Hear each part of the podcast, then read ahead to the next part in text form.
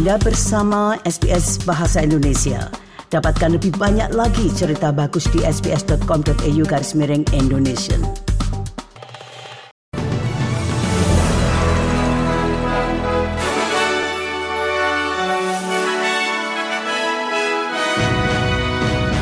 Berita terkini SBS Audio Program Bahasa Indonesia untuk hari Jumat 8 Desember 2023.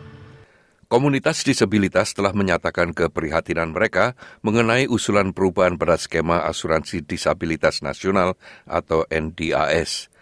Sebuah tinjauan independen terhadap NDAS telah merekomendasikan penghapusan akses otomatis ke skema itu berdasarkan diagnosis seperti autisme dan mendukung akses berdasarkan gangguan pada kehidupan sehari-hari para penderita. Menteri NDAS Bill Shorten mengatakan dukungan bagi penyandang disabilitas menjadi tidak seimbang karena ketergantungan yang terlalu besar pada NDAS sehingga mengorbankan ekosistem dukungan yang lebih luas, inklusif dan mudah diakses dan bertambah banyak. Namun CEO dari Autism Awareness Australia, Nicole Rogerson mengatakan kepada SBS News bahwa ia memiliki beberapa kekhawatiran. But what we do know is the government determined that there are too many children in the scheme and that for some of those children they would be better supported outside the NDIS. And hence they're going to shift that cost over to the states. But at the moment we just don't know whether the states are ready to pick up that ball and run with it. Beberapa orang dilaporkan tewas dalam serangan udara Israel di Khan Yunis, sebuah kota besar di jalur Gaza Selatan. Jumlah pasti korban jiwa belum dapat dikonfirmasi, begitu juga jumlah korban luka-luka dalam serangan yang dikatakan terjadi di blok pemukiman tersebut. Namun para saksi seperti Syadi Abu Sharma mengatakan puluhan orang dikhawatirkan terkubur di bawah reruntuhan. There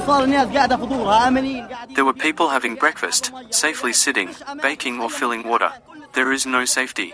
There is no safe area. All the missiles are falling over people's heads. God will judge everyone staying silent, every single person staying silent.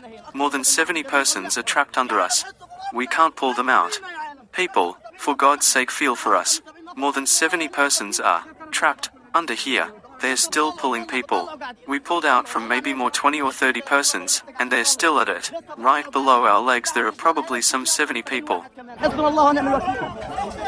Sementara itu, ratusan orang berkumpul di Tel Aviv untuk menyalakan lilin pertama Hanukkah bersama keluarga sandera yang disandera militan Hamas di jalur Gaza.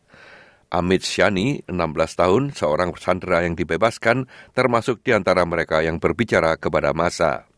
I am very excited to stand here tonight for the first candle of Hanukkah on the land of Israel. I want to thank everyone, everyone who worked to return the hostages, and all those who returned. It makes me so happy to be here, with family and friends. We must continue the fight until the last hostage returns.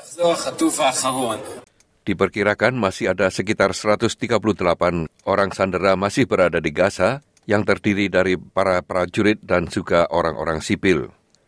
Para siswa yang mengikuti pesta skulis di Queensland meminta lebih banyak dukungan dari pihak berwenang di tengah laporan tidak resmi mengenai peningkatan spiking dalam minuman beralkohol. Polisi Queensland dan layanan ambulans negara bagian tersebut mengatakan belum ada laporan adanya spiking tahun ini. Namun salah satu peserta, Annabel, mengatakan kepada SBS News, ada banyak kejadian yang terjadi di kalangan para lulusan sekolah berasal dari Red Frogs itu. Ia menuduh polisi mengabaikan insiden spiking dengan asumsi orang-orang itu hanya minum terlalu banyak. they kind of denied the existence of what was happening. Like they were just kind of standing out, standing around, kind of controlling the crowd that had formed around the ambulance and around these people that were like roofied. Kind of support us a bit more and then also just be more aware of what's going on. Hari ini beberapa negara bagian berada dalam siaga tinggi terhadap kebakaran hutan dengan perkiraan kondisi panas menjelang akhir pekan.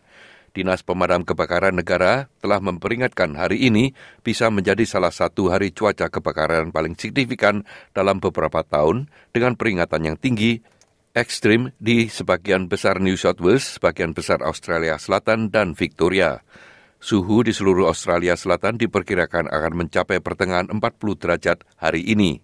Seorang peramal cuaca senior dari Biro Meteorologi, Sarah Sekali mengatakan kondisi angin kencang juga akan meningkatkan bahaya kebakaran. Extreme fire dangers across southern South Australia, eastern South Australia and northwest Victoria and southeast New South Wales. So it's a, fairly broad heat wave and also fire danger event over the next couple of days. Korban kekerasan rumah tangga akan dapat mengakses konseling dan dukungan spesialis melalui pesan teks yang dibawa inisiatif baru yang dirancang untuk menjadikan pencarian bantuan lebih mudah diakses. Menteri Pelayanan Sosial Amanda Risworth hari ini meluncurkan skema itu di mana dukungan teks kesaluran bantuan kekerasan dalam rumah tangga 1-800-RESPECT akan tersedia 24 jam per hari, 7 hari seminggu melalui telepon dan layanan online mereka. When we think about some of the tragic news that is hitting uh, hitting the media at the moment, I think we are all uh, quite devastated. Um, but I hope provides us the resolve to continue on our path to end violence against women and children in one generation. Sekian berita SBS Audio program Bahasa Indonesia yang disampaikan oleh Ricky Kusumo.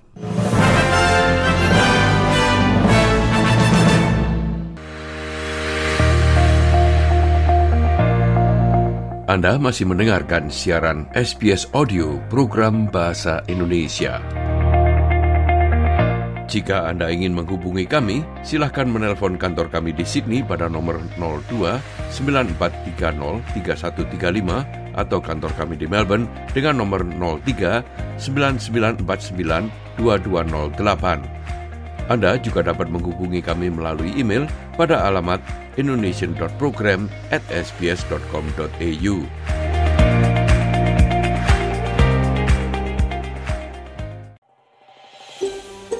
Anda ingin mendengar cerita-cerita seperti ini? Dengarkan di Apple Podcast, Google Podcast, Spotify, atau di mana pun Anda mendapatkan podcast Anda.